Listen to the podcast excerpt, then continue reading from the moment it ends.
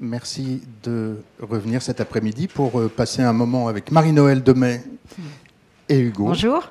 Hugo, Hugo Bénézet, Bonjour. grâce à qui cette euh, séquence du festival a lieu. Merci à vous deux. Et, merci à Hugo. Et merci à Hugo d'animer de, la conversation autour de Karl Lagerfeld, homme de lettres, puisque notre sujet, c'est des chiffres ou des lettres. Vous avez écrit, Marie-Noël, après une longue carrière dans le journalisme, euh, un roman, un roman informé. Oui. et euh, nourri de vos rencontres avec Karl, puisqu'on l'appelle Karl. Je ne l'ai pas connu, mais je m'autorise à l'appeler Karl, puisque on a l'habitude de l'appeler Karl, le crocodile devenu le sac à main de Karl Lagerfeld chez Flammarion. Et donc je donne la parole à Hugo, et puis de temps en temps, je mettrai des images euh, en fonction de, ce que vous dites. Bonjour à tous, euh, merci beaucoup euh, d'être là. Donc, en fait, cette conférence, l'origine de cette conférence, c'est lorsque on a commencé à, parler de l'organisation du festival avec Lucas. Euh, Karl Lagerfeld venait de mourir et on se disait, bon, on est quand même à l'Institut français de la mode, ce serait bien de, faire quelque chose, euh, une sorte de clin d'œil, peut-être pas un hommage, mais en tout cas un clin d'œil, d'en parler dans le cadre du festival, ça nous semblait important. Et, euh, il s'avère que quelques mois avant, Marie-Noël Demey avait avait en effet écrit, publié ce, livre, Le crocodile devenu le sac à main de Karl Lagerfeld, que vous pourrez consulter si vous le souhaitez à la fin de la conférence. Euh, alors quelques mots sur euh, Marie-Noël. Nous, on se connaît depuis 2-3 euh, ans maintenant. On s'est rencontrés chez Karine Arabian, qui est une marque de chaussures dont elle est une grande fan. Ou en tout cas, elle l'était à l'époque. donc, quelques mots pour présenter Marie-Noël. C'est une très belle carrière dans le journalisme. Tout d'abord cofondatrice du magazine Gala. rédactrice en chef de la mode pendant plus de 15 ans pour le Marie-Claire, également fondatrice et rédactrice en chef de, du hors-série euh, Marie-Claire 2. Et aujourd'hui, euh, toujours journaliste euh, pour différentes très belles publications, notamment Madame Figaro, Le F du Figaro, Amica en Italie, Marie-Claire Maison. Et puis, et puis également tu proposes euh, de très belles expériences euh, sur mesure à des clientes euh, triées sur le volet, en fait, étrangères, et tu leur permets de, voilà, tu leur ouvres les portes grâce à ton carnet d'adresses de très belles maisons de luxe et d'art de vivre françaises. Et depuis l'été dernier, donc. Merci Lucas. Autrice. et je sais qu'il y a un deuxième. on dit autrice? On dit autrice maintenant. On peut dire autrice ah, maintenant, on peut dire écrivain, écrivaine, comme tu veux. Et puis. Euh, écrivain, c'est un peu prétentieux. Après un seul livre, après un seul livre, auteur, c'est plus, ça me semble plus correct. On verra après. Et je sais qu'il y en a un, deuxième. qui est en train euh, de, de, je suis dans les dernières pages là. Voilà. Mais aujourd'hui, on va donc. Euh, on va donc parler de Karl Lagerfeld que tu as connu, que tu as bien, connu dans le cadre de ton, de ton métier. Et donc aujourd'hui, euh, on va parler surtout de Karl Lagerfeld, euh, homme de lettres. Absolument. Euh... Peut-être juste dire quelques mots sur ton livre. Oui, euh, bon, le livre est paru il y a un, juste un an, en juin dernier. La particularité de ce livre, c'est que c'est un, un roman-conte, c'est-à-dire que les trois quarts des choses sont réelles et informées, mais il y a tout un côté onirique, puisque c'est l'histoire d'un crocodile sacré, un crocodile qui est un dieu dans son pays, qui est tué, qui est tué parce qu'il a une peau euh, inimaginable, c'est un espèce de monstre, et il, se retrouve dans les ateliers sur mesure d'Hermès pour répondre à une commande spéciale d'un couturier qui veut un sac d'un seul tenant, d'une seule, sans couture.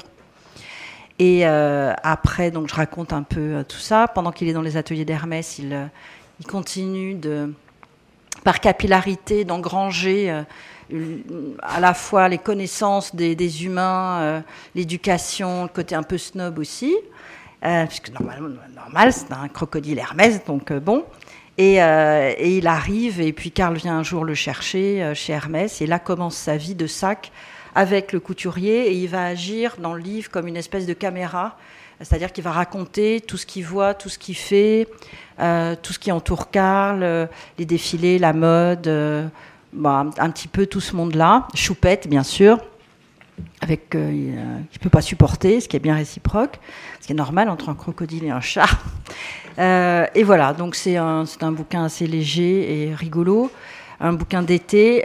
La chose est qu'il a été écrit du vivant de Karl, et ça j'y tenais beaucoup. On savait tous que Karl n'était pas très bien, mais moi j'étais, je trouvais pas d'intérêt de faire ce livre une fois que, qu'il serait parti. Euh, même je savais absolument pas quand est-ce qu'il allait partir, on savait qu'il était pas bien du tout. Et j'étais contente qu'il soit publié de son vivant. Il n'en a pas pris connaissance avant, et c'était un peu risqué parce que dans mon roman, à la fin, il meurt, mais il meurt pas vraiment non plus, donc c'est un peu onirique. Et comme ça, j'ai eu au moins le privilège d'avoir un retour, jamais direct, parce que Karl n'est pas quelqu'un qui faisait des retours directs mais euh, toujours par euh, personne interposée. Et, le mot euh, employé était une grande bienveillance. Voilà. Et je crois un certain amusement, parce que je, je l'avais un peu taquiné. Voilà. Vous savez tout, ce qu'il faut savoir sur ce, sur ce livre. Maintenant, Karl, homme de lettres. ben oui, Karl, c'est. Je crois que l'amour de la littérature et des lettres, c'est un amour aussi grand, voire peut-être même plus grand que celui de la mode. Il a toujours baigné dans la littérature. Euh, il est né, euh, vous le savez, euh, en Allemagne, près de Hambourg, d'une famille extraordinairement cultivée. Sa mère était férue de philosophie et parlait neuf langues. Son père, qui était chef d'entreprise, lui, il était passionné d'histoire des religions et il parlait très très bien trois langues. Bon, il avait deux sœurs, mais il était un peu le chouchou des parents. Et je vais lire beaucoup de choses parce que je trouve que parler de Karl, finalement, c'est Karl qui parle le mieux de lui-même. Donc, par exemple, euh, il disait L'amour des livres, ce sont mes parents qui l'ont fait naître. Je suis né et j'ai grandi dans un univers de livres. Je pouvais puiser dans la bibliothèque familiale comme je voulais. J'avais tous les droits, mais je devais me débrouiller seul pour les lire. Il y avait en particulier un livre de mythologie nordique illustré par des dessins terrifiants que je voulais absolument qu'on me raconte. Ma mère disait qu'il n'était pas pour les enfants et avait interdit à tout le monde de me le lire. Elle disait, sa mère avait un peu la dent dure, hein, je crois que tout le monde le sait maintenant, ça fait partie du, ça fait partie de la légende de Karl. Donc, Madame Lagerfeld, mère, disait si cet imbécile veut connaître l'histoire, eh bien, il a qu'à apprendre à lire. Voilà comment il a appris à lire à 6 ans. Euh, et euh, euh, il, a tout de suite appris à lire et à parler plusieurs langues, très particulièrement l'anglais, l'allemand et le français, de façon quasi parfaite, sachant qu'il se débrouillait très bien en espagnol et en italien. mais qu'il lisait dans ces trois langues uniquement, pensant qu'il ne possédait pas assez les nuances de ces deux autres langues latines pour pouvoir euh, lire euh, la littérature euh, dans le texte, même si, petit déjà, il piquait à ses parents dans la bibliothèque, de préférence. Et bon, il est petit, donc on imagine ce petit garçon lire Théillard de Jardin, Ortega y Gasset, ou des auteurs aujourd'hui qui sont assez démodés, mais qu'il affectionnait particulièrement, comme Romain Roland ou Germaine de Beaumont. Et puis, euh, je crois que le, choc, il le raconte bien, ça a été son tout premier livre en français, tout au moins de ce qu'il en raconte, de ce dont il s'en souvient. Jette un œil à voilà, petit garçon. Euh, petit garçon étonnant et on, comprend peut-être aussi pourquoi il s'est tellement réfugié dans les livres parce que euh, on était dans une ville de province près de Hambourg, hein, dans cette Allemagne euh, début de siècle, et voyez Karl allant à l'école, en gros. Donc il détonnait un peu par rapport à ses petits camarades qui étaient plus, comment dire, plus, plus, plus avec, un, avec des habits sans doute plus quotidiens, moins raffinés. Et je crois qu'il a beaucoup souffert de solitude et qu'il a toujours été considéré enfant comme quelqu'un d'un peu à part et quelqu'un différent, de différent. Alors il l'était parce que déjà ses parents étaient assez exceptionnels. Lui-même avait une intelligence et euh, une soif de culture euh, dès le début, mais on voit la façon dont il est habillé. On peut comprendre que dans une cour d'école où euh, on joue au ballon, ou on joue au billes, ben, il n'avait pas vraiment sa place.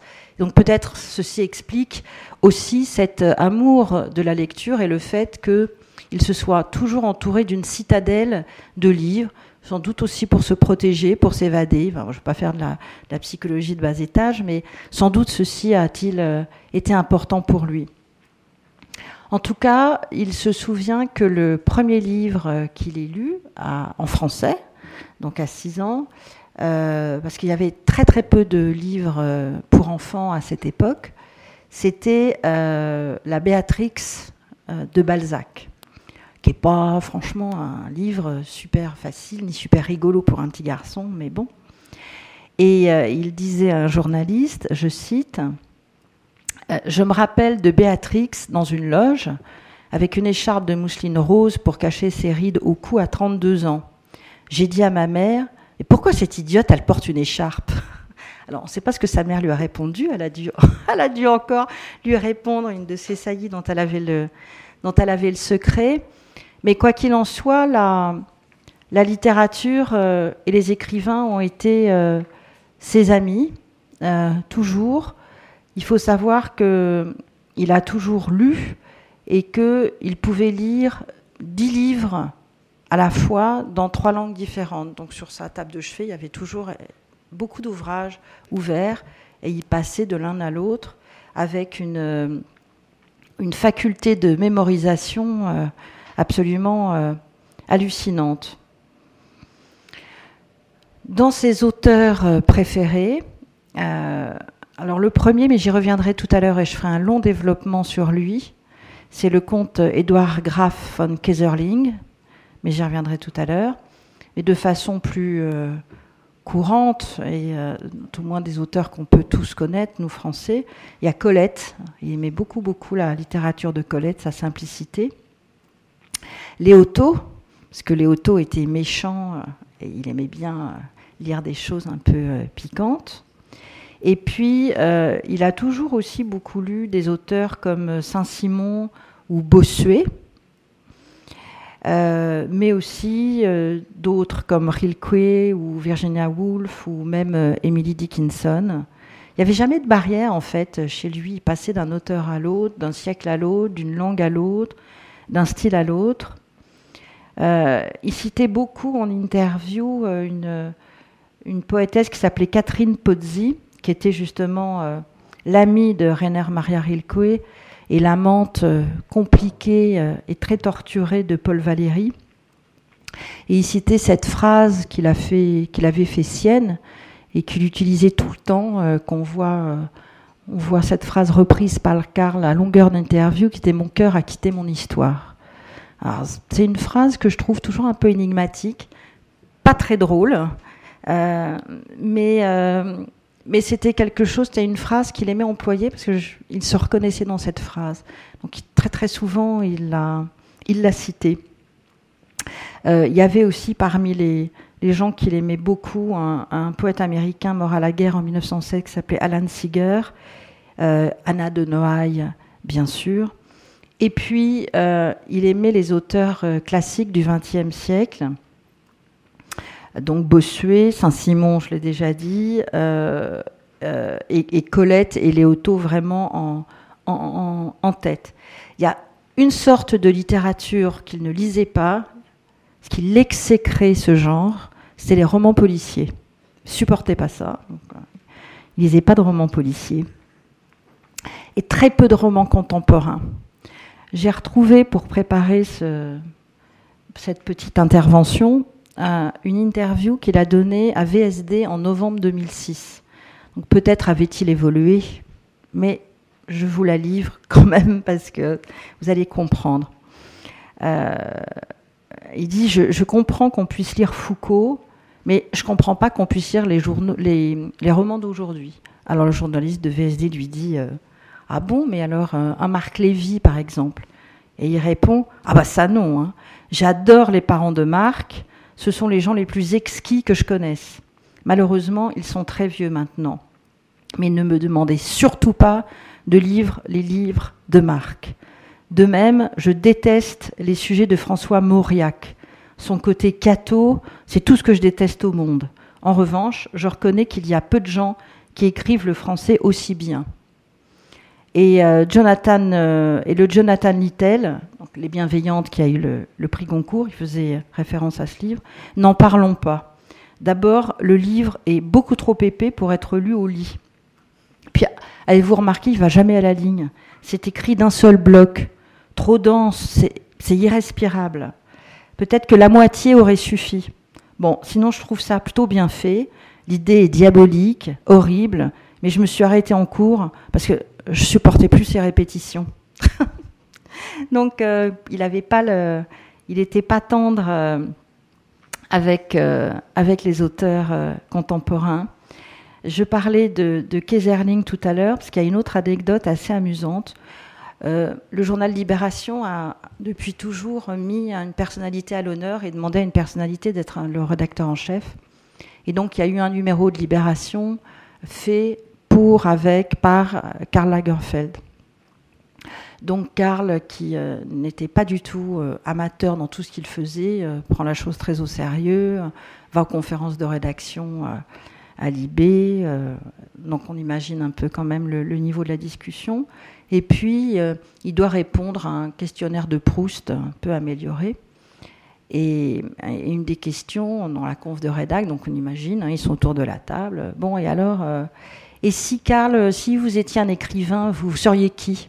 Donc ils imaginaient tous qu'il allait citer quelqu'un de connu.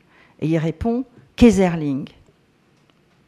Il paraît qu'il y a eu un silence autour de la table parce que mes confrères et consoeurs journalistes à Libé même s'ils sont des gens éminemment cultivés, ne connaissaient pas Kaiserling. Sauf un, euh, Olivier Vicaire, qui était à, Libé euh, et qui en avait parlé la veille avec euh, Joseph Roth, et puis un autre, journaliste également, qui ont un peu sauvé la face du journal, et tout au moins amélioré l'image littéraire du journal en, citant, en, en parlant de Kaiserling. Alors, Kaiserling, euh, c'est qui? Il est extrêmement important dans la vie de, Karl. Euh, il dit déjà, euh, il disait de, cet auteur, hein, qui était son, son favori, Été brûlant, donc un de ses romans, je le connais par cœur. Dans ma bibliothèque, il serait la maison que j'habite le plus. Là où il y a mes livres de chevet que je lisais enfant et que je lis toujours, les livres qui m'ont accompagné, que je traîne d'une maison à l'autre. J'aime aussi Maison du Soir et du Mala. Alors, c'était qui ce Kaiserling qui avait toutes les faveurs de Karl et euh, qui était si important pour lui euh, tout au long de sa vie? Bah, C'était un aristocrate, comte Edouard Graf von Kaiserling, qui est né en 1855 et qui est mort en 1918, qui a écrit 12 romans de 1892 à 1918 qui sont parus chez Jacqueline Chambon et au Actes Sud. Donc c'est un écrivain allemand qui est devenu aveugle et il avait la particularité d'être paralytique et particulièrement disgracieux, pour pas employer le mot carrément laid, voire gênant euh, par sa, sa laideur.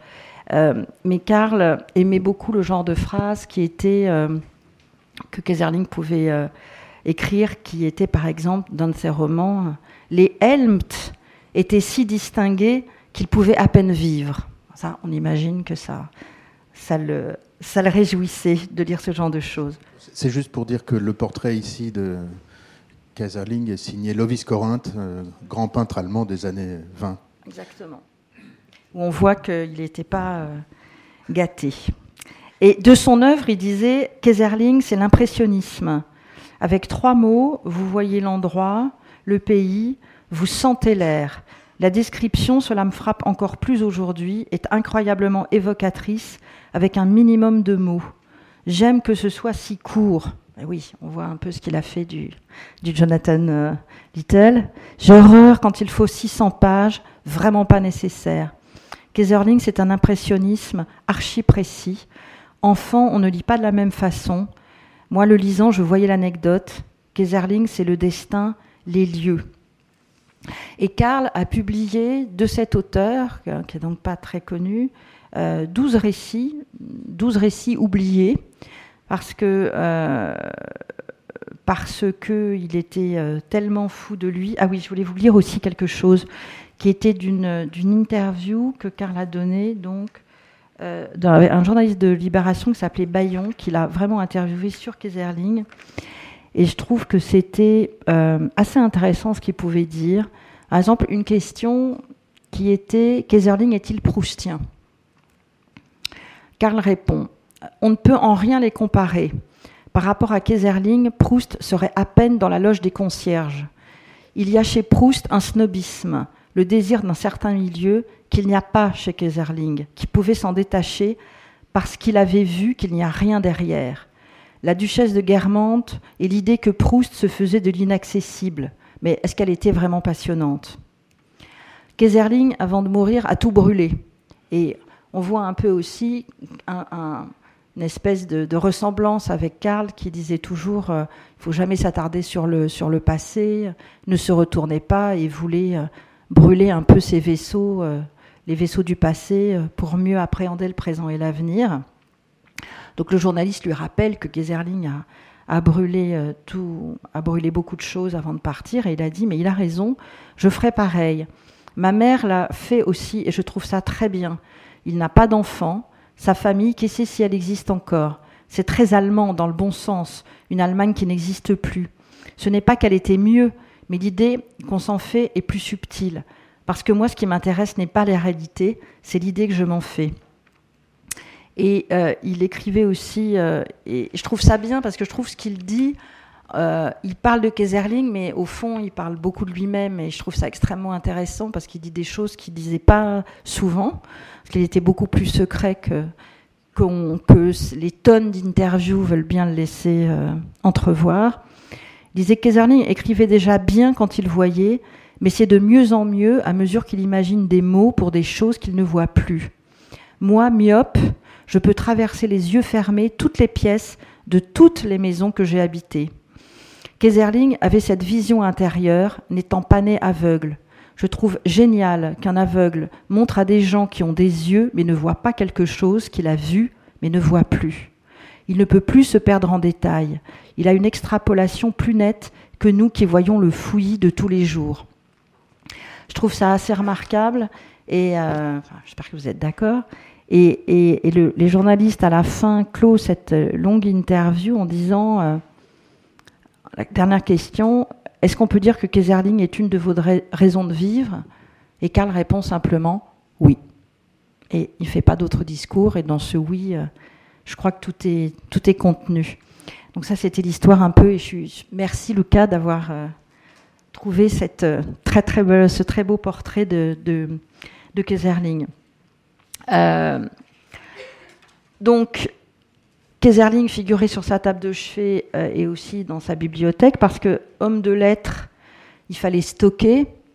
Le chiffre de 300 000 volumes a souvent été indiqué. Je pense même que ça devait dépasser euh, ce chiffre-là. Parce que partout où il allait, il y avait des bibliothèques.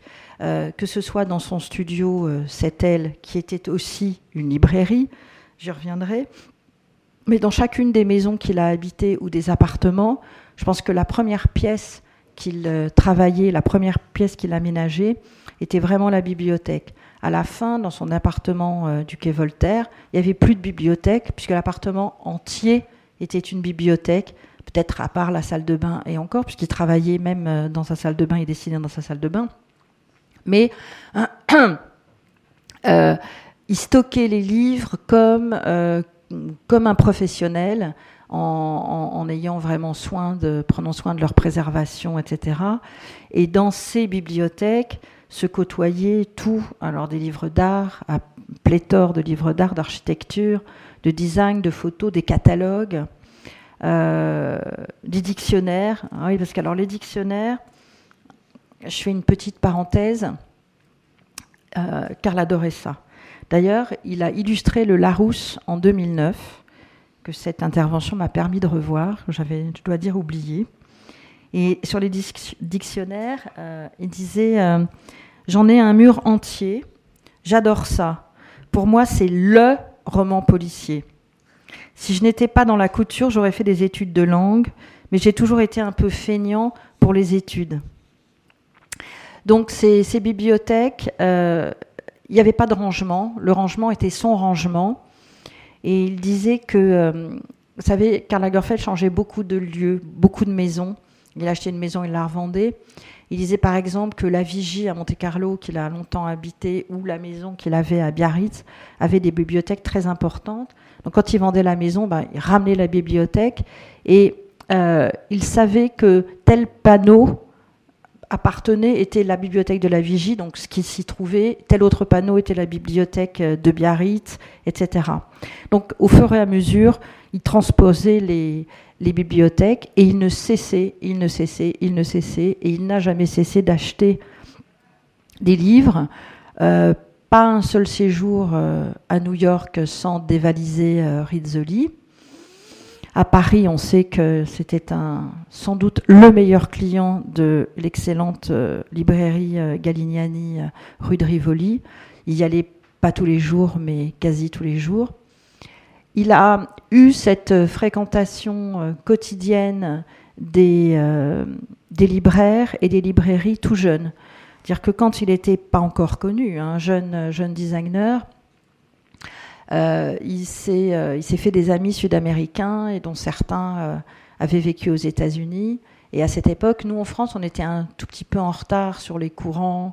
Les États-Unis, c'était ce qui se faisait, c'était les tendances et qui n'étaient pas arrivées en France.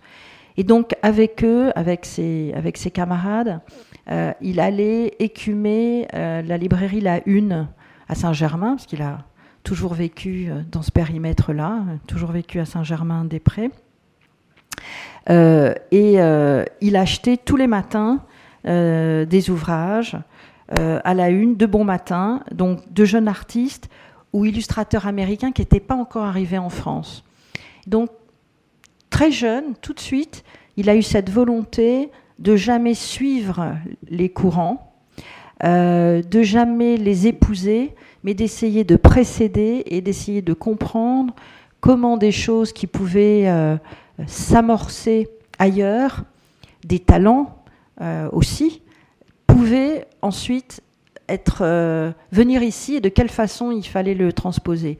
Il avait vraiment des antennes pour ça et ce qu'il aimait, c'était pouvoir euh, comprendre l'air du temps et, le restituer euh, de la façon, euh, à sa façon à lui, en le digérant avec sa culture, avec, avec, avec tout ça. il disait d'ailleurs, je crois davantage aux attaches spirituelles que matérielles. Je ne pourrais pas vivre sans livre, sans papier pour dessiner ou écrire. Alors, il a fondé euh, la galerie 7L euh, en 2000, hein, qui est rue de Lille, au 7 rue de Lille, en partenariat avec l'éditeur allemand Gérard Steidel. Et cette galerie, je pense que tout le monde ici peut-être y est allé au moins une fois. C'était l'antre de, Karl, donc euh, une, librairie dans laquelle on trouve ce qui se fait de mieux en livres photos, mais aussi en, livres d'archi, en livres de design, euh, et beaucoup, beaucoup fréquenté par les décorateurs ou par les, par les architectes. Beaucoup, beaucoup de livres de photos, parce qu'on sait qu'une des façons de s'exprimer, c'était non pas d'écrire lui-même des romans, j'entends, mais euh, de transposer euh, le fruit de ses lectures, ou ce qu'il en tirait tout au moins, via la photographie. Euh, et il a publié énormément de choses euh, à la librairie Setel, sauf ses propres euh, livres, ce qui jugeait, il jugeait pas, pas super de, s'auto-publier de cette façon-là. dans, dans, cette, dans, cette galerie Setel, quand on arrive, on a donc la librairie, puis après il y a un petit couloir, il y a une salle qui servait de, salle à manger, de repas où il y avait un maître d'hôtel et tout. Et puis derrière, le studio photo avec la fameuse bibliothèque, une des bibliothèques, celle à laquelle la presse avait accès, puisque nous, on le voyait euh, très souvent dans cet endroit-là. C'est dans cet endroit-là qu'il nous recevait avec, et, euh, et, on travaillait avec lui. Et très souvent, d'ailleurs, quand on travaillait avec lui sur une, une séance photo, euh, il prenait des livres et il disait ah mais j'ai pensé à ça, euh, ça ça me fait penser à ça, qu'est-ce que vous en pensez, etc. Et tout le monde repartait avec un des livres sous le bras. C'était absolument obligatoire. Et les livres, quand il aimait un livre, il en achetait dix exemplaires et il les il les donnait, il les offrait euh, aux gens qu'il aimait ou dont il pensait que ce livre pouvait, pouvait être utile ou avec lequel parfois c'était même un, des messages. Et homme de lettres, c'est aussi un, un, homme de plume. Euh, on sait que euh, il avait euh, une grande passion pour le papier. Euh, il disait d'ailleurs qu'il avait beaucoup souffert euh, petit, enfin que sa grande angoisse petit, c'était manquer de papier. Euh, il, a toujours été un boulimique de papier, donc il a acheté chez Sennelier des stocks énormes de papier avec des grands blocs canson à dessin qu'il utilisait en, sous-main.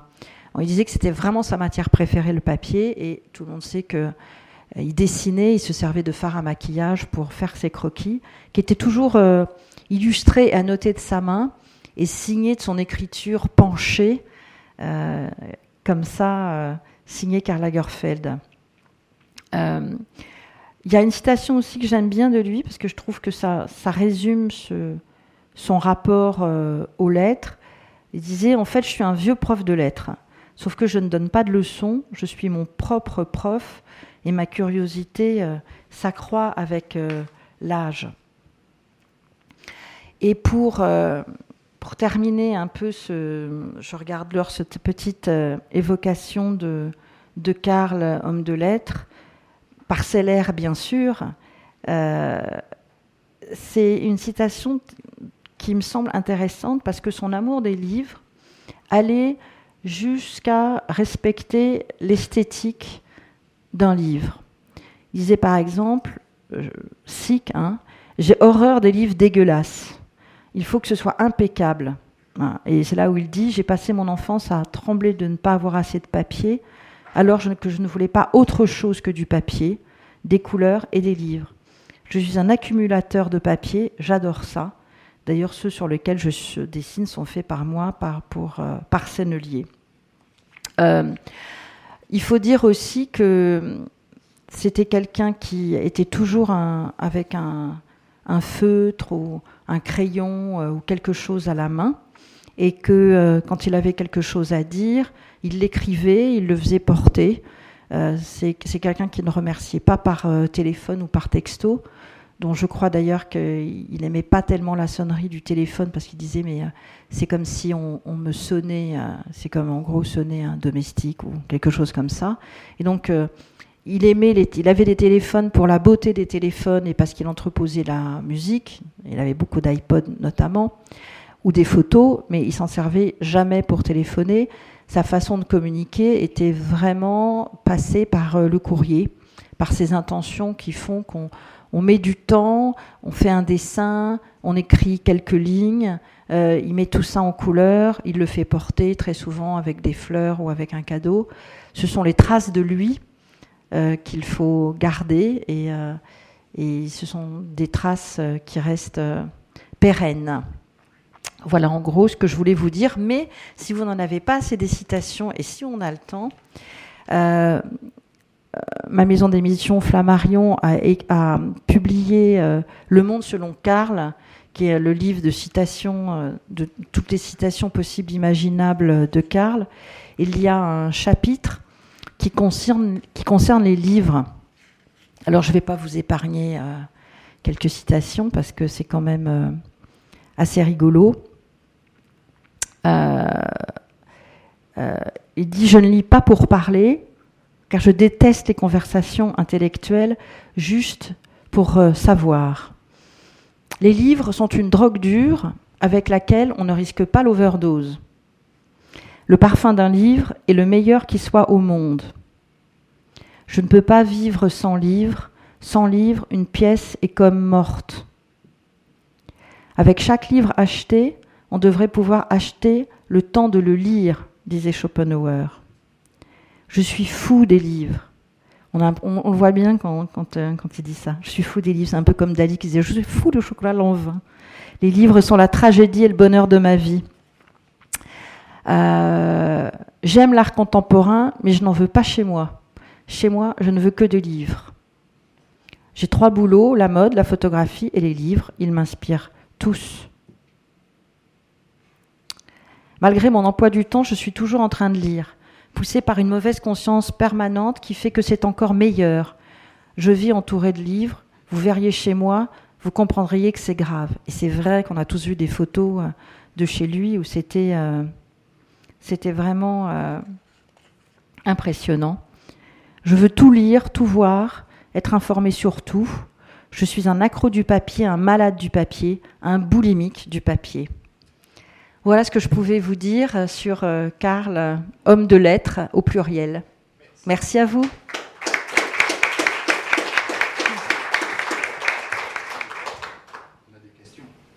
Moi, j'ai deux petites euh, réflexions euh, pour revenir sur sa passion du papier. Ce que je trouve assez euh, drôle et paradoxal, c'est qu'en effet, il a cet amour du papier et en même temps, il, il, est totalement, il le met totalement à distance dans, dans un documentaire de.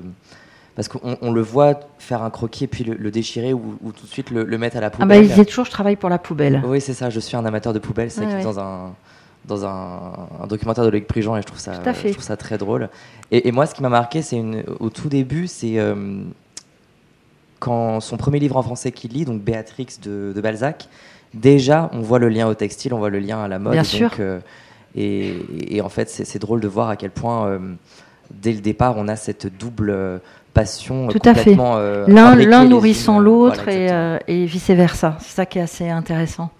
Alors, avant de, prendre quelques questions, j'aimerais que juste que tu nous, racontes cette anecdote que, que tu m'as dite un jour. Ah oui. Euh, c'est que euh, il avait des noms pour euh, chaque personne. Non, en, fait, pour chaque journaliste. Alors, je ne sais pas si c'est pour des journalistes, mais Karl, il, a, il avait une. quand vous le rencontriez une fois, deux fois, trois fois, ou même la première fois, il vous appréhendait de façon immédiate, extrêmement rapide. C'est-à-dire qu'il vous regardait, vous avez l'impression qu'il allait vraiment au fond et qu'il comprenait un peu euh, qui vous étiez. Et très souvent, euh, il, donnait des surnoms aux gens. Donc dès qu'il les voyait, hop, il y avait un surnom qui, jaillissait. Et moi, je l'avais euh, interviewé, parce que je l'ai évidemment, je l'ai rencontré plusieurs fois tout au long de ma carrière.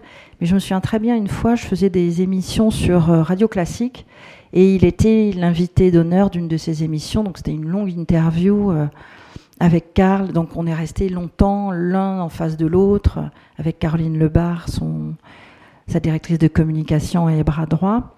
Et euh, ça s'est très bien passé, il était très content, etc. etc. Donc, et puis après, Caroline me rappelle pour des trucs techniques, et elle me dit, bah, ça y est, tu, y as eu droit toi aussi. Ah bon? À quoi? Bah, ton surnom. Alors là, on craint le pire quand on se dit qu'est-ce qu'il a trouvé comme surnom? Et, donc, euh, moi, il, m'avait surnommé l'écuyère. L'écuyère, c'est cette. Euh, le cheval, bien sûr, mais a priori, c'est plutôt euh, ces filles qui dansaient sur les selles des chevaux, dans les manèges. Donc, bon, je vous le raconte parce que ça va, je peux le raconter. c'est pas trop, c'est pas trop embarrassant. C'est euh, plutôt valorisant. J'étais même assez fière, je dois dire, de, ce petit surnom. Merci beaucoup euh, pour euh, votre présentation. Merci. C'est évident que c'est très intéressant d'aborder Lagerfeld sous le prisme de la littérature, puisqu'il a tellement réinventé sa vie et il s'est tellement créé sa propre légende que c'est un formidable personnage de roman. C'est vrai. Je voulais savoir si vous aviez lu le livre de Raphaël Baquet. Pas encore. J'ai lu la, la, très très bonne série qui est parue dans Le Monde et qui donc était le préliminaire au livre. Et donc l'enquête, euh, l'enquête qui euh, incroyable que Raphaël, que je connais par ailleurs, est une extraordinaire enquêtrice. Et contrairement à mon bouquin, c'est vraiment une biographie moi, c'est pas une biographie, c'est un roman euh, qui est différent. Mais vous aviez peut-être une question particulière sur le livre? Non, je voulais avoir votre avis sur, euh, sur le livre, mais... mais... non, je l'ai pas lu encore, je le garde pour euh, cet été, sachant que j'avais déjà les prémices. Ce qui m'a semblé intéressant dans les, dans les interviews que j'ai lues de Raphaël, et que Raphaël a rencontré Karl Lagerfeld qu'elle ne se connaissait pas, parce que Raphaël, c'est pas une journaliste de mode, c'est une journaliste politique et sociétale. donc, d'où un intérêt parce qu'elle a un regard plus distancié sans doute que, que le mien. Elle l'a rencontré assez longuement. Euh, et elle disait d'ailleurs qu'il l'avait rencontré sans lunettes, parce qu'il aimait bien déstabiliser les gens. Je dois vous dire que rencontrer Karl Lagerfeld, c'était quelque chose.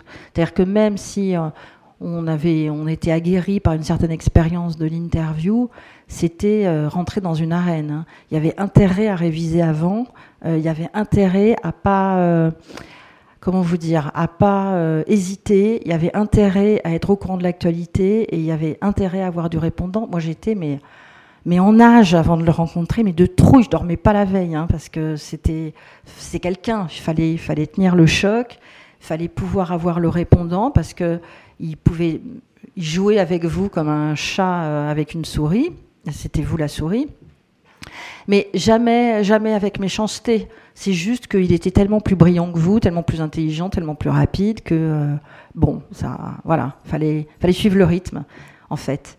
Et euh, tout ça pour dire quoi? Raphaël. Et euh, donc Raphaël l'a interviewé et je sais qu'elle dit qu'il a été assez discret, voire un peu fuyant sur tout le chapitre de l'enfance, des parents, de la famille. Bon.